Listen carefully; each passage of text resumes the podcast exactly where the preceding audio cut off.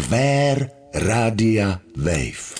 Rozhlasová palba do intimity a vztahu. Kvér Rádio Wave. Kvér. Pokouší normy, odchylky i úchylky. Kvér. Kvér Rádia Wave. S Bárou Šichanovou, Filipem Titlbachem a Klárou Chvojkovou. Je sobota po desáté večer a vy ledíte Radio Wave, to znamená, že posloucháte Kvér. U mikrofonu je Filip Titlbach a se mnou taky Bára Šichanová. Báro, ahoj. Ahoj, krásný večer. Dnešní téma bude řečeno ve zkratce jednoduše ideální partner. Jednoduché téma, ale možná složité vysvětlení. Mě by možná zajímalo, co si představuješ pod pojmem ideální partner. Třeba eh, přemýšlela si nad tím, že by ten člověk měl mít nějaké vlastnosti, nějaké charakteristiky, že by měl možná nějak vypadat, že je pro tebe třeba důležitý i vzhled, anebo to máš úplně jinak. Filipe, já jsem tušila, že tahle otázka přijde. Tak ano, vzhled je pro mě důležitý, ale je to jedno z mnoha kritérií. Já myslím, že důležitý je ten celkový dojem, eh, který z toho protěžku případného máš. Ehm, Takže kromě vzhledu, ehm, a to bych předsadila právě před vzhled, tak eh, tady je třeba tolerance, zodpovědnost, ehm, jaké má ten člověk eh, další třeba hodnoty, jestli má třeba podobné zájmy jako já, jestli je chytrý nebo inteligentní, taky mám za sebou vztah s někým, s kým jsme si úplně nesedli třeba v téhle oblasti, takže je to takový soubor. V té inteligenční oblasti. Ano. Já třeba eh, si myslím, že postupně uh, ztrácím jako ty nároky a že to je moc dobře. Eh, Na rozdíl od mých let na základní škole, kdy pro mě bylo důležité, aby ten člověk byl blondiák, modrooký a namakaný. Uh, A vidíš, a to já jsem nikdy neměla. Já jsem tohle měl a měl hmm. jsem to vždycky a možná se mi to ještě dodnes vrývá do mozku. Ale stejně si tak jako uvědomuji, že ne- nejdůležitější je možná nějaká jako tolerance a že vlastně ani nemusíte mít úplně stejné zájmy, protože ve chvíli, kdy se tolerujete a kdy tolerujete svůj vlastní volný čas, hmm. a kdy si každý dělá něco jiného, hmm. tak to vlastně nemusí být úplně taková důležitá součást vztahu. To máš Minimálně pro pravdu, mě. to máš pravdu. Já si myslím, že ještě mm, jako neméně důležitá je komunikace. Vlastně to, aby ten člověk neměl problém o věcech mluvit. To si myslím, že nebo aspoň z mojí vlastní zkušenosti, je jedno z těch taky hodně jako zásadních kritérií. To je velká pravda, Báro. Tak, my dneska budeme říkat jenom velké pravdy. Některé zazněly už teď v úvodu. Možná bychom měli říct, eh, že teda eh, tomuhle tématu ideální partner jsme se věnovali nejenom my dva, ačkoliv se zdá, že tomu rozumíme prakticky nejlíp, eh, ale taky se s Báro bavila s Markétou Šetinovou, socioložkou a psychoterapeutkou, možná řekni víc. Ano, nevystačíme si sami, to by bylo dost málo. Markéta je velmi zajímavá mladá žena. Ona studovala na Oxfordské univerzitě, aktuálně se věnuje partnerským vztahům, dělá doktorát na univerzitě Karlově a má vlastní psychoterapeutickou praxi. Pro zajímavost eh, taky vede blog eh, nebo píše blog, který se jmenuje Moderní láska. Ale ještě předtím, než uslyšíte rozhovor s Markétou, tak si můžete poslechnout taky anketu, kterou jsme točili s několika z vás, a to v centru Prahy, s různými nám neznámými lidmi o tom, jak si představují ideálního partnera, jaké vlastnosti by měl mít a jestli už někoho takového třeba mají. Kvér Rádia Wave. Rozhlasová palba do intimity a vztahu. Kvér. Jak by měl vypadat ideální partner, co od něj vlastně člověk očekává? To je vtipný. Ideální partner, no pro každýho, co potřebuje sám, ten druhý. A co potřebujete vy konkrétně? Tak já ideální partnera mám doma, já jsem spokojená. Jaké má vlastnosti? Hodnej, pozorný, přátelský a vtipný. A je třeba něco, co nesplňuje, co byste vlastně očekávala od ideálního partnera? Co třeba vlastně třeba úplně nemá? No, nemá dochvilnost, ale tak jako to může málo, kteří teda mají. To se dá přežít teda. Dá. Jaký by měl být podle vás uh, ideální partner? Jaké vlastnosti by měl mít a tak dále? Jaký by měl být? Eh, To musíte najít sama, to cítíte tady a jako jmenovat vlastnosti jako ekonomika, že musí mít hodně peněz, blá, blá, to je nesmysl. Máte srdce, máte nějaký pocit a podle toho budete volit. A je to třeba o povaze o tom, jaký ten člověk je? Není. Vůbec. Není. Zeptejte se lidí, kterým je 80 let, strávili spolu 50 let a zeptejte se jich na recept. A víte, co vám řeknou? Že to je tolerance a něco dělat společně. Protože když byli mladí, tak oba byli krásní a chtěli to jedno, co chtějí všichni mladí. Takže neexistuje. Podle čeho teda člověk hledá toho partnera? Nehledá, to musíte cítit. Někam přijdete a vidíte. Máte tamhle krásného člověka a vám se nelíbí. A pak vidíte někoho, kdo vás zaujme a a nevíte proč. Podařilo se vám najít uh, ideálního partnera? Já myslím, že když se podíváte na tohleto, Ukazujete telefon? Já neukazuju tele, telefon, já vám ukázat fotku. Tohle je ten nejmenší. Je. Ten nejstarší, ten má 18 a ten mm. prostřední má 16. Takže asi jo. Jak by měl vypadat ideální partner? Jaké by měl mít vlastnosti? Já už mám ideálního partnera. A jaké Teda. má vlastnosti teda? Gratulujeme mimochodem. Děkuji, děkuji. Má obrovskou trpělivost se mnou. Takže i když mám někdy přes ženy trpí jakoby emocionálními stavy a, a mají někdy i své dny, tak eh, přítel to všechno přejde, jako že každý má své mouchy. Hlavně on se nechvástá, ale činí se. Takže on třeba jenom tak přijde a donese mi kitku. Já s ním nejsem kvůli tomu, jako že, že má nějaké vlastnosti, ale protože si perfektně sedíme. Když jsme se potkali první den, tak jsme si sedli, protože oba dva sportujeme, oba dva rádi cestujeme, oba dva jsme akční, takže vždycky, když při, přijde třeba víkend, tak ráno on nebo já jeden nebo druhou vytáhneme z postele a jdeme běhat. Jakože máme i stejné hodnoty a cíle. Jako ten ideální partner jakoby není, protože každý je jedinečný a každý si musí hledat k sobě toho partnera, který jakoby sedí k těmi hodnotami životními a cíly. Takže to je takhle se prostě hledá podle mě ten ideální partner. A je třeba něco, co musíte překonat, co, eh, co třeba pro vás není úplně ideální na tom člověku, se kterým žijete nebo s kým jste? Možná je jedna maličká věc. Někdy, když spolu komunikujeme, když jsme spolu doma, venku nebo na obědě, večeři, tak on je pořád vysí na mobilu, protože kouká na zprávy, sociální sítě a tak. Jako no to není problém, ale dneska je to normální, že všichni jdou dobou s dobou, takže e, těžko se odtrhne právě od toho telefonu, takže, takže musíme komunikovat. Někdy mu píšu SMSky nebo na WhatsApp, tak už se na mě podíváš. jo, že on mě vnímá, mě jakoby vnímá, že když spolu komunikujeme, protože teďka pracuje na Slovensku, když komunikujeme přes Skype, tak já už vidím očima, jako že čte zprávy a zároveň mě vnímá, jako mě to tak jako nevadí. Spíš problém by byl, kdyby byl hodně alkoholu, kdyby chodil z práce do hospody, kdyby, eh, kdyby kouřil, kdyby byl na párty a s přáteli každý víkend. A taky si myslím, že eh, ten ideální partner je i takový, když jeden z nich jako je třeba hodně upovídaný, to jsem třeba já, a druhý tak upovídaný není. Takže já hodně, hodně mluvím, řeknu spoustu omáčky a on mě poslouchá a pak za, a on to potom zhrne v jednu větu, takže já jenom koukám, jako do jedné věty jako by všechno zhrne. Jsme z Českého rozhlasu a děláme krátkou anketu o tom, jak by měl vypadat ideální partner, jaké by měl mít vlastnosti. Je, to je taková těžká otázka, no. Tak tolerantní, chytrej, musí být, no. Rozumnej. Musí mě mít, mít rád toho druhého, no. Jak by měl podle tebe vypadat, nebo jaký vlastnosti by měl mít ideální partner? Je, no tak mě napadají takový ty pr- první, první věci, takový obligátní, jakože uh, tolerantní, vstřícnej a vlastně, aby to samý vyžadoval i ode mě. A máš to v životě? Máš, máš takového partnera, partnerku vedle sebe? No tak já, já myslím, že vzhledem k tomu, že jsme spolu už přes 10 let, tak eh, že jo, že to funguje. Jak zvládáte třeba konfliktní situace? No, my oba dva se snažíme jako nepodlíhat nějakým jako banalitám, nějakému jako banálnímu náhledu na život, tak myslím si, že díky této vlastnosti se nám to daří. Kvér Rádia Wave. Každou sobotu od 10 večer střílíme do zažitých stereotypů. Kver na Radio Wave pokračuje se mnou už teď ve studiu Markéta Šetinová, což je socioložka a psychoterapeutka. Sociologii vystudovala na univerzitě v Oxfordu a aktuálně pokračuje v doktorském studiu sociologie na univerzitě Karlově. Markéta se věnuje partnerským vztahům, no a to jak ve své psychoterapeutické praxi, tak taky výzkumně ve spolupráci se Sociologickým ústavem Akademie věd.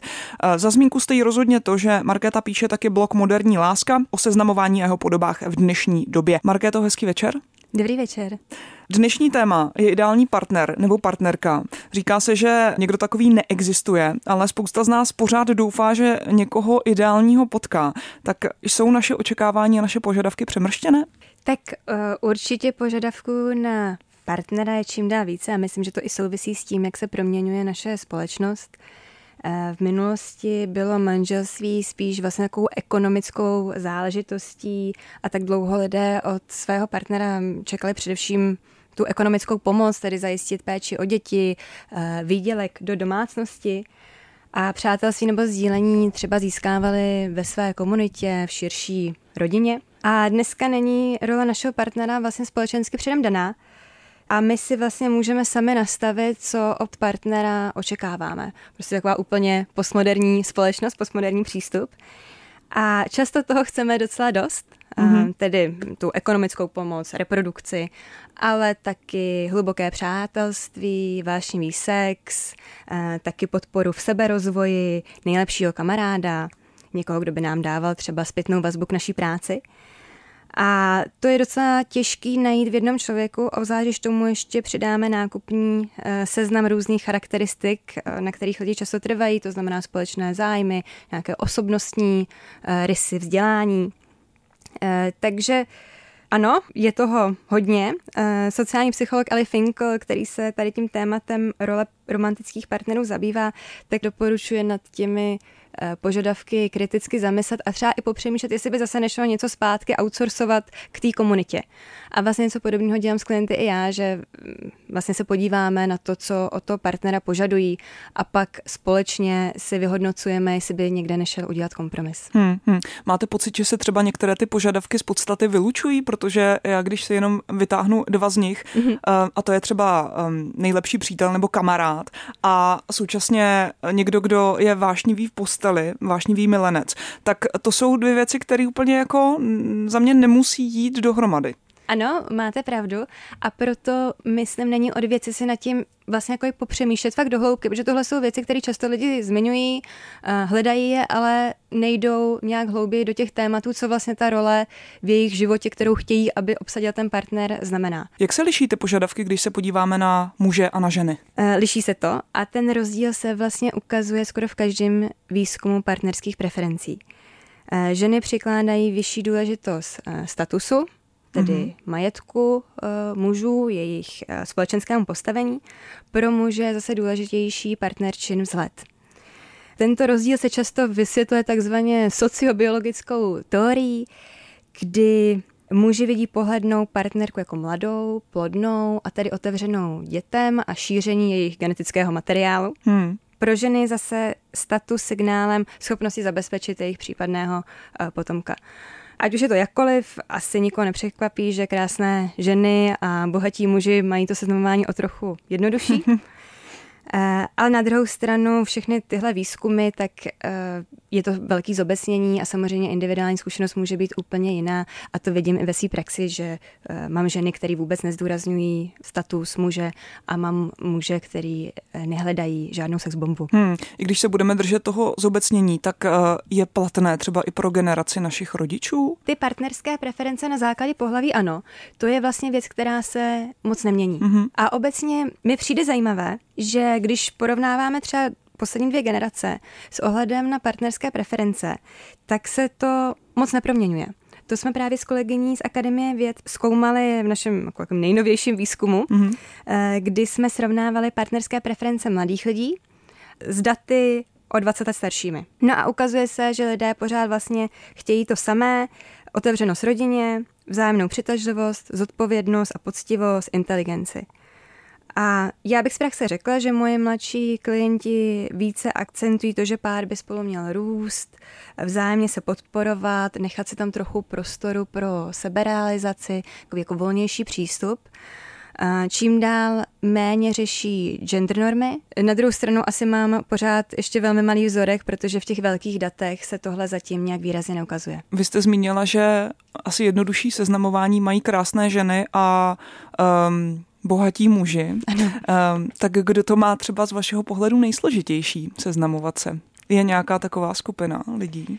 Eh, z dat na seznamkách vidíme, že složité to mají mladí muži, eh, mezi 20 a 30 lety, protože často hledají svoje vrstevnice a ženy mezi 20 a 30 lety tak na seznamkách za stolik nejsou, protože to je zase skupina lidí na té seznamce, která se seznamuje velmi dobře a často se eh, seznámí úplně jinde a na seznamku ani nejde.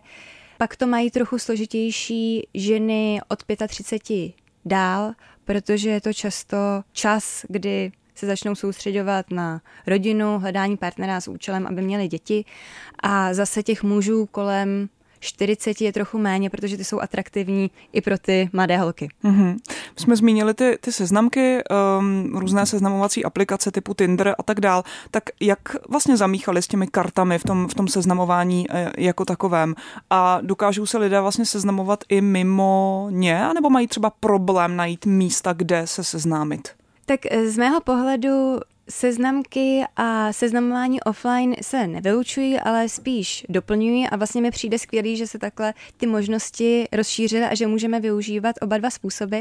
A většina lidí to tak dělá. Je málo kdo, kdo by vyloženě se soustředil jenom na seznamky a nikde, nikde jinde by se nesnažil potkat další, další single lidi. Takže se to zkrátka prolíná, že vlastně ta seznamka je nástroj, ale ti lidé třeba stejně chodí ven, žijou společenský, kulturní život a, a tak podobně. Přesně tak. A vlastně ono, těžko vlastně odhadnout, kde toho člověka poznáte. A já mám i tu zkušenost, že jakmile uh, ti moji klienti dostanou tu odvahu nebo rozhodnou se, že se seznamovat na tu seznamku půjdou, tak se pak seznámí někde úplně jinde, protože se tomu prostě víc otevřou, dostanou se do toho hmm. módu, že teď teda se už skutečně seznamují prostě ty příležitosti za nima třeba trochu sami přijdou. No může se zdát, že vlastně dnes je těch příležitostí právě díky těm online nástrojům víc. Nicméně um, ví se, že lidi, kteří žijí sami, tedy mimo vztah, singles, přibývá.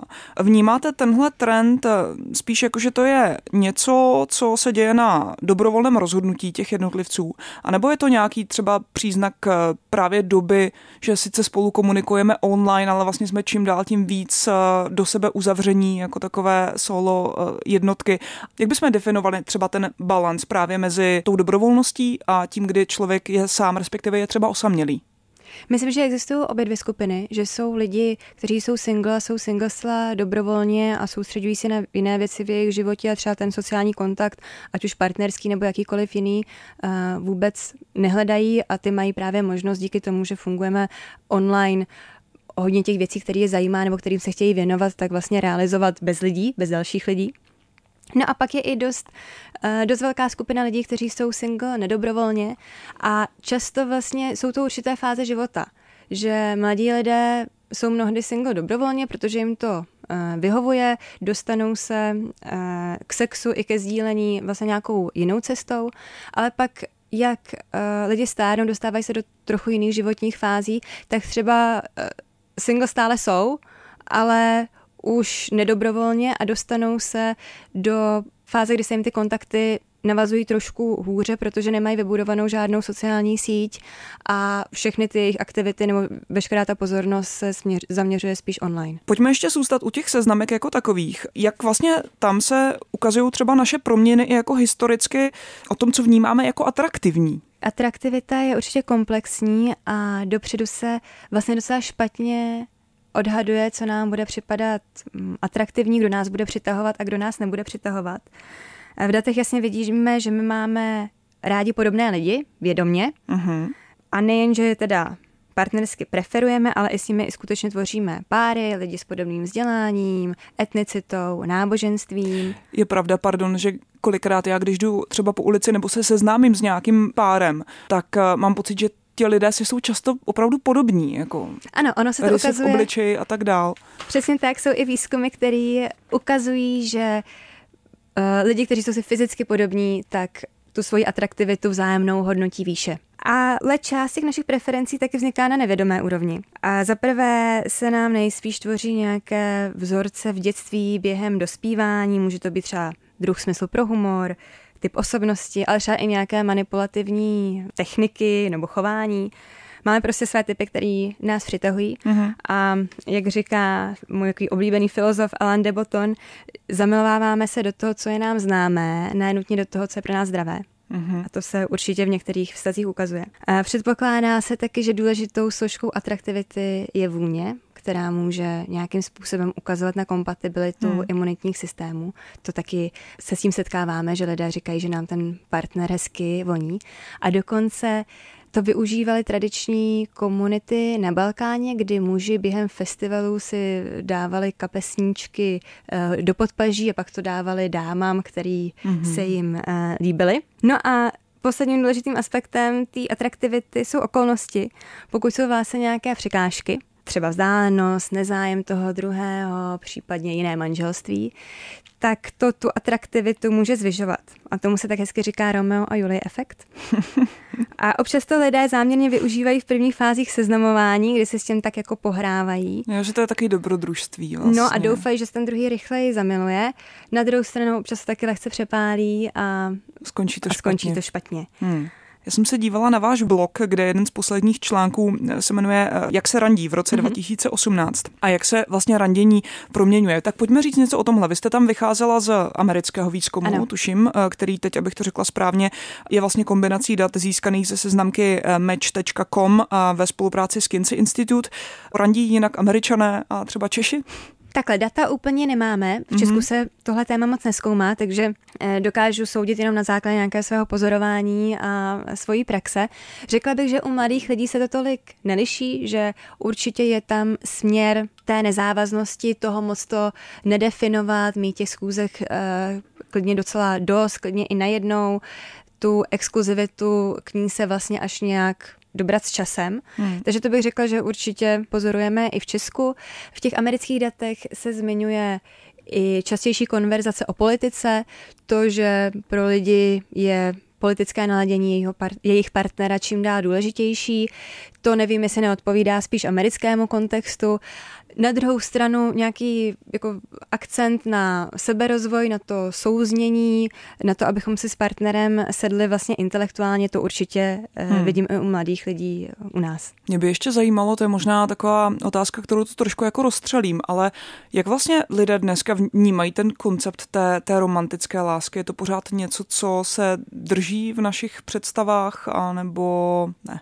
Romantická láska s náma asi je už hodně dlouho vlastně nevždy patřila do vztahu, ale to, že máme nějaký ten prožitek romantické lásky, tak vlastně antropoložka Helen Fisher, která se láskou zabývá spíš z toho biologického hlediska, tak mapuje hodně daleko do našich předků. A vypadá to, že to je nějaká jako je přirozená reakce, kterou máme eh, s lidma, kteří se nám líbí jakoby reprodukčně, ale dlouho nepatřila do manželství. A teď romantická láska taky určitě existuje. Do toho manželství většinou chceme. Myslím, že teď máme větší tendenci to trochu oddělovat, že nám nedělá problém třeba mít s někým sex a být jenom přátelé nebo známí, že tu romantickou lásku na ten sex nepotřebujeme. Mm, takže to jsou ty vlastně, jako by řekněme, novější formy fungování v tom mm, intimním mm. životě, jako friends with benefits a, eh, a tak dál. Fast food sex, to je taky zajímavý termín, který, o který mě obohatil pan Fafejta, který jsme měli jako hosta v jednom z předchozích dílů. Takže to je asi záležitost, která se týká třeba, řekněme, posledních, já nevím, 20 let. Ano, ale tu romantickou lásku nevylučuje a naopak řekla bych, že mileniálové pořád romantickou lásku u těch partnerů, s kterými pak chtějí tvořit rodiny a mít děti a naprostá většina mladých lidí dneska v dotaznicích říká, že děti chce, manželství chce, tak eh, tam tu romantickou lásku chtějí. Mm-hmm. Pojďme zpátky k tomu randění. Mě by ještě zajímalo a, a seznamování. Mě by ještě zajímalo, jestli z těch výzkumů, které, kterými vy jste se zabývala, eh, vychází nějaká data týkající se gejů a lezeb. Jak to vlastně mají tyhle skupiny ve společnosti? Ty výzkumy, na které jsem narazila, tak vlastně ukazují, že se to za stolik neliší. Eh, že možná jsou to jenom nějaké naše stereotypy, že si myslíme, že vlastně homosexuální a heterosexuální láska a přístup k ní jsou hodně jiný, ale že ve skutečnosti to, co lidi prožívají pak eh, v tom páru během seznamování, zamilování, takže vlastně je hodně podobné. Mm-hmm. Na druhou stranu asi bych se tady netroufla jít příliš eh, do hloubky, protože tímhle tím tématem se úplně mm. zabývám. Mm. Já se na to ptám i z toho důvodu, protože já, když jsem si četla rozhovor s vámi v rámci magazínu E15, tak tam vy jste řekla, že vlastně do určité míry v tom seznamování pořád fungují mužská a ženská role docela stereotypně, to znamená, že většinou ženy očekávají od mužů, že oni udělají ten první krok a napíšou jim a taky to tak často je. Naopak muži, pokud jsou teda stydliví, tak mají asi trošku problém. Tak teď jako jak uvažovat takhle stereotypně nebo nestereotypně v případě eh, právě třeba gay a lesbických párů nebo jedinců spíš? Řekla bych, že tam to bude eh, jiné. Na druhou stranu, za co můžeme gay a lesbické komunitě poděkovat, tak jsou vlastně online seznamky. Byla Hmm. to první tato komunita, která vlastně ty online seznamky jakoby vynalezla v uvozovkách nebo udělala po nich poptávku a díky tomu, jak to vlastně pěkně fungovalo, jak efektivní se to stalo, tak se to pak rozšířilo na celou společnost. Hmm. Já si propůjčím ještě jeden váš výrok eh, pro eh, E15. Tam jste řekla, že být dobrým partnerem anebo partnerkou je dovednost, která se dá naučit. Jak? Co říkáte svým klientům?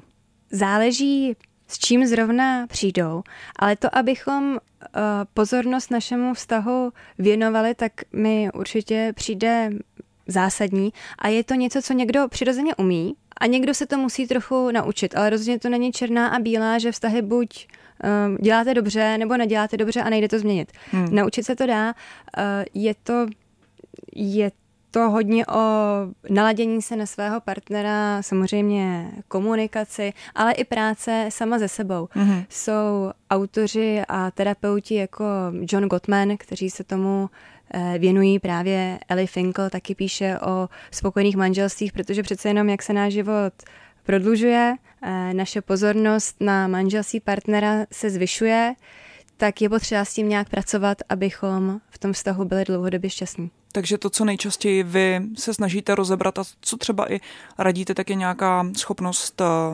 naslouchat, eh, empatie mm, a, a tak dál. Je tohle to, co vlastně tam často chybí? Tolerance? Ano, je to spoustu obracet se směrem k našemu partnerovi, věnovat mu pozornost, trávit spolu spíš kvalitní čas než času hodně, podporovat partnera v jeho snech, naslouchat mu, vlastně klidně se i hádat, vlastně konflikty do, do vztahu patří, ale těma konfliktama si nenechat zkazit uh, celý dny a týdny a měsíce, spíš to nějak přijmout. Když se podíváme na vztahy uh, z hlediska toho, kolik jich třeba máme mm-hmm. předtím, než, eh, řekněme, vstupujeme do manželství a tak dál, tak jak vlastně třeba souvisí um, naše ochota k uh, různým závazkům právě s četností těch vztahů? Myslím, že lidé jsou otevřenější tomu víc partnerů zkoušet a že to je i něco, co eh, vlastně patří už i do nějaké naší společenské normy, že si nebereme prvního muže nebo první ženu, se kterou se seznámíme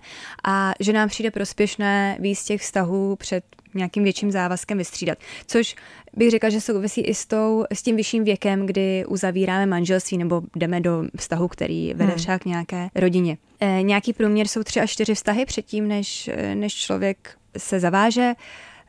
A zase je otázkou, jestli je to dobře nebo špatně. Na každém tom vztahu se něco naučíte, je to nějaká zkušenost, je dobré si to osahat.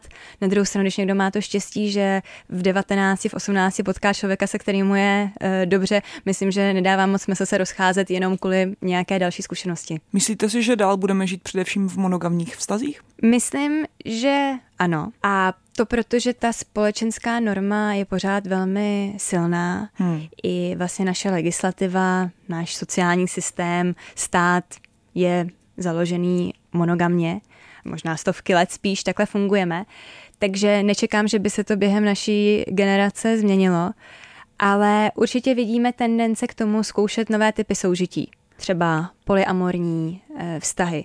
Je bezvadné, že dneska to možné je a že vlastně je to i společensky docela průchodné, takže kdo má chuť tohle zkoušet, tak, eh, tak může. A myslím, že i čím dál tím víc párů má vlastně konverzaci, jak ten dlouhý vztah, který samozřejmě sebou nese i nějaká omezení, tak Hmm. jak to upravit tak, aby tam nějaká ta volnost nebo to nové z těch nových lidí mohlo přijít, třeba Mhm. otevřené vztahy. Já se vrátím eh, k jednomu ze starších eh, vydání Queeru, kde jsme řešili první sexuální zkušenosti mileniálů.